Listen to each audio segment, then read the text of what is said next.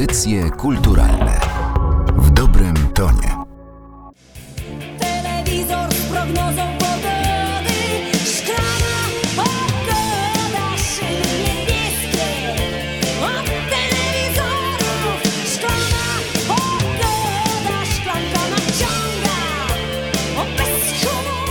Szklana pogoda i zespół Lombard. Nieprzypadkowo od tego przeboju rozpoczynamy to wydanie audycji kulturalnych. Martyna Matwiejuk, zapraszam.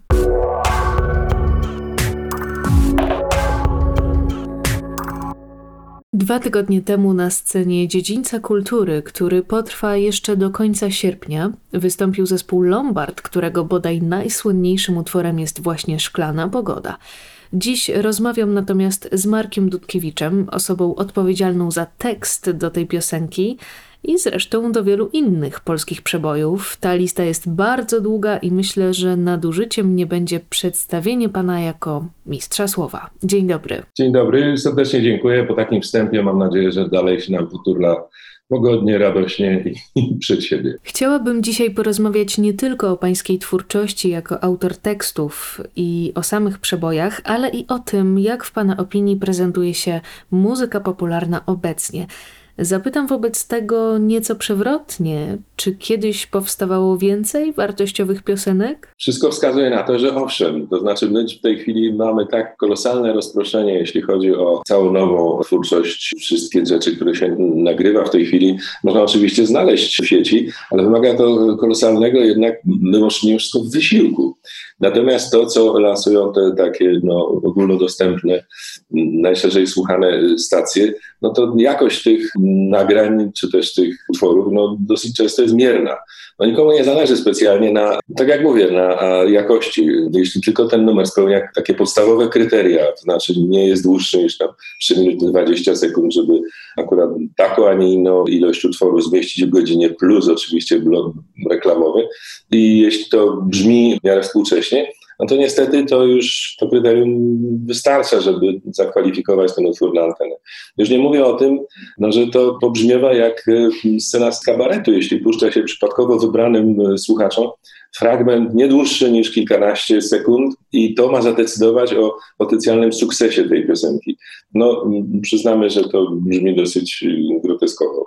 W latach 80. królowały piękne ballady i rockowe utwory z silnym przekazem, i biorąc pod uwagę warstwę tekstową, to mam wrażenie, że dzisiaj zwrotki, które śledzą masy, to głównie wersy raperów i to hip-hop stał się taką ostoją szczerości w tekstach, którym często udaje się uciec od banalności, niestety obecnej w innych gatunkach. Tak, natomiast jeśli chodzi o ten hip-hop polski, to on jest po prostu niesłychanie zróżnicowany od takiego dosyć e, przekazu prostego i wulgarnego, aż po dosyć wyrafinowane czasami produkcje. To oczywiście należy śledzić, że to wymaga sporo wysiłku, bo jednak cały ten nurt e, funkcjonuje w takim dosyć specyficznym obiegu.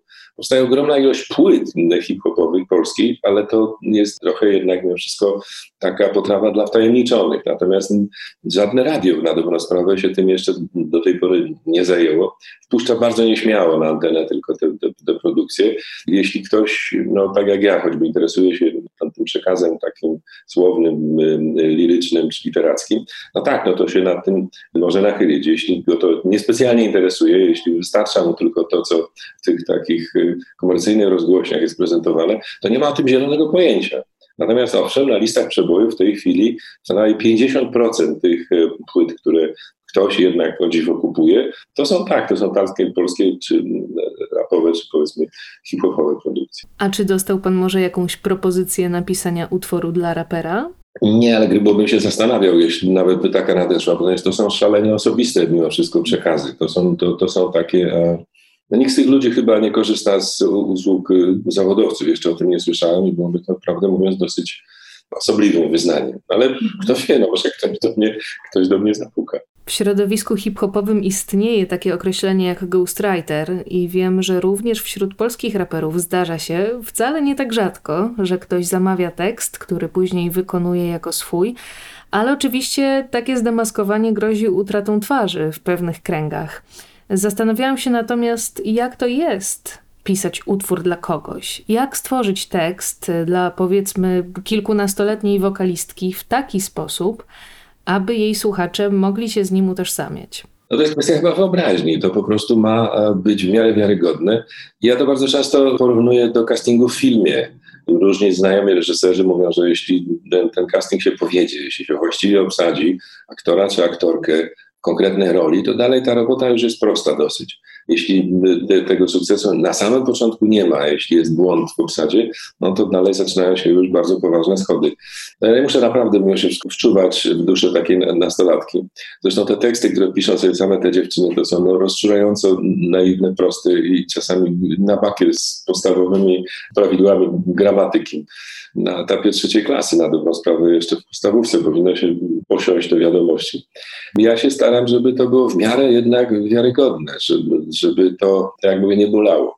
Zawsze cytuję mistrza Wojciecha Młynarskiego, który mówił, że takie tekściarstwo zawodowe to jest tak jak krawiectwo miarowe, że to ma dobrze leżeć i nie pić pod pachami. Co zresztą już też dosyć jest e, egzotyczną definicją, ponieważ wczoraj przeczytałem, że nic tak niestety nie padło na plecy podczas tej pandemii jak krawiectwo miarowe. No nikt już się chyba specjalnie nie zajmuje i zawodowi krawcy płaczą. To z pewnością. Ja pozwolę sobie jeszcze wrócić do tych młodych wokalistek, bo przez cały okres pańskiej twórczości wyłoniło się kilka gwiazd. No nie bójmy się nawet powiedzieć dzisiaj już ikon polskiej muzyki rozrywkowej, zresztą często również za pana sprawą. Na ile to są pewne cechy predysponujące do osiągnięcia sukcesu scenicznego, a na ile, mówiąc brutalnie, pewien produkt marketingowy, czy każdy dzisiaj może stać się gwiazdą?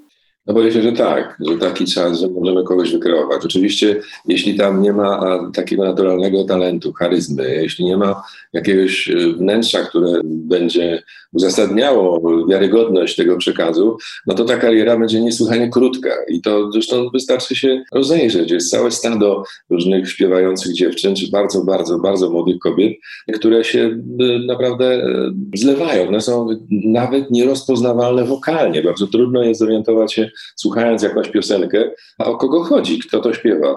To jest po prostu ciągle fabryka takich półproduktów, niestety, skazanych na bardzo, bardzo, bardzo krótką, taką motylą karierę. Ale z pewnością jest ktoś z tego młodego pokolenia artystów, kto w Pana opinii ma potencjał na długotrwałą karierę. Pewnie Daria Zawiałow, tak mi się wydaje. Jej droga była dosyć długa i i ona uwiarygodnia sobą chyba to, co, co śpiewa.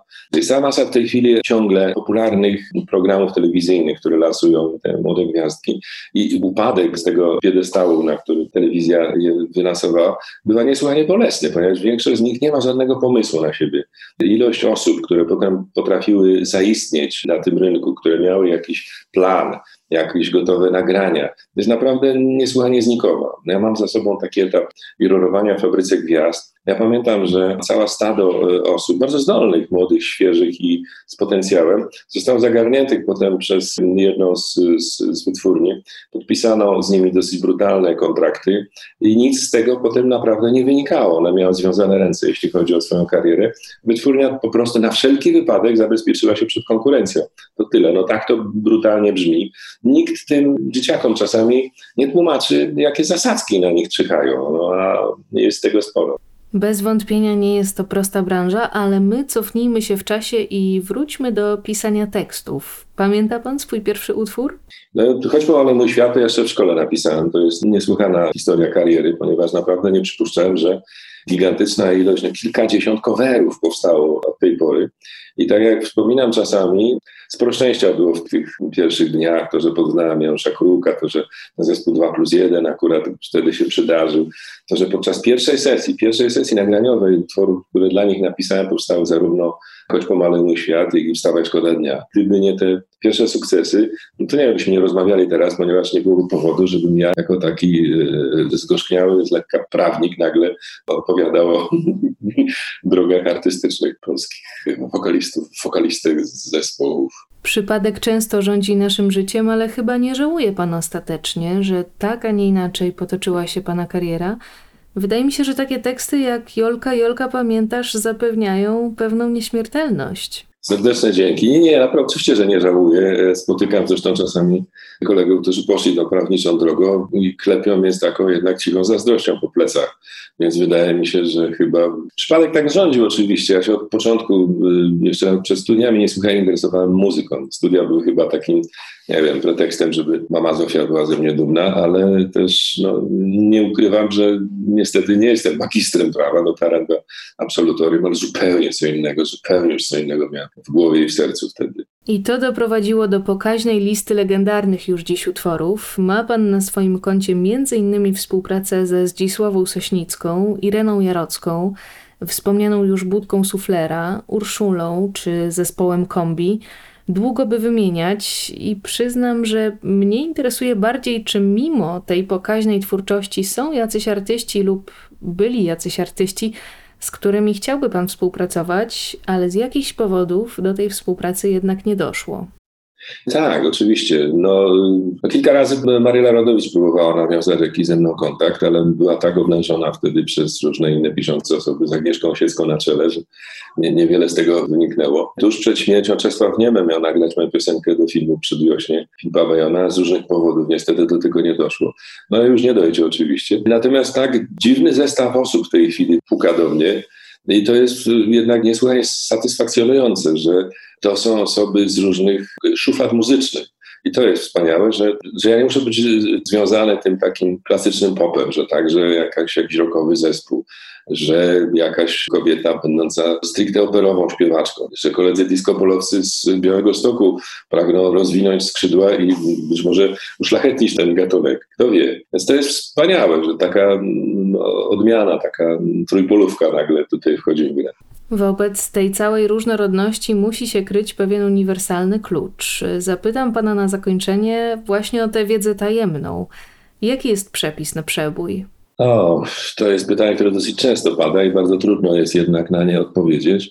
Kiedyś mnie pytano, czy na przykład uważam, że może zapewnić godziwy byt, tak to było sformułowane, jedna kolenda. To było nawiązanie takiego filmu Brusel Chłopiec z Hugh Grantem, który to Grant grał już takiego no, dosyć, powiedziałbym, zaawansowanego wiekowo chłopca któremu tata zostawił w spadku jedną, jedyną kolędę i to podobno wystarczało na naprawdę bardzo przyzwoite życie. No więc w tym kraju tak to nie wygląda. Zawsze muszę, zawsze muszę przeczyć. E, z przepisem to jest tak, że czasami przychodzą mi do głowy jakieś pomysły. Kiedyś trzeba było mieć notes przy sobie, w tej chwili wystarczy po prostu nagrać to w komórkę, bo czasami na przykład w kinie jakiś fragment dialogu może zainspirować, czy w metrze fragment jakiejś rozmowy, który nagle zapali takie światełko, że to jest, że to jest właśnie ten pomysł. I taki bank istnieje, owszem, jeśli trzeba na przykład coś napisać bardzo szybko, jeśli na przykład już gdzieś jest to, jesteśmy w trakcie sesji nagraniowej, no to to jest nieocenioną pomocą, oczywiście. Jeśli zaczynamy od tekstu, co się bardzo rzadko zdarza, ja na ogół dostaję już jakąś gotową taką, gotowy taki szkic muzyczny. Im to jest intensywnie zaaranżowane, im to jest bliższe do finalnej wersji, to mnie jest łatwiej oczywiście wyobrazić sobie, jak to ma brzmieć. Ale czasami to są bardzo takie skromne próby wokalne, nie zawsze, prawdę mówiąc, nawet czasami nawet fałszywy kompozytor. Ja mam taką kolekcję nagrań, których nigdy nie udostępnię, ponieważ po prostu jednak mimo wszystko to są rzeczy bardzo intymne, rzekłbym.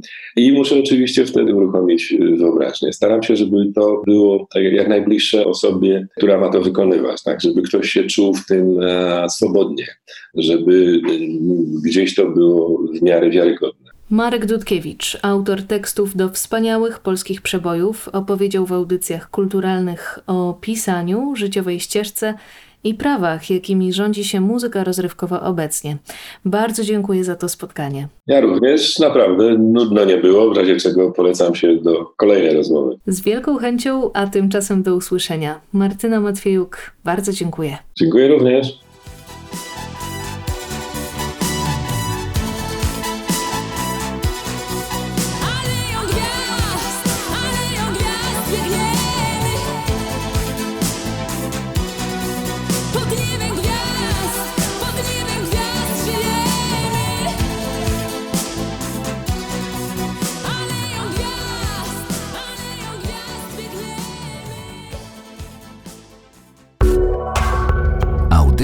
Audycje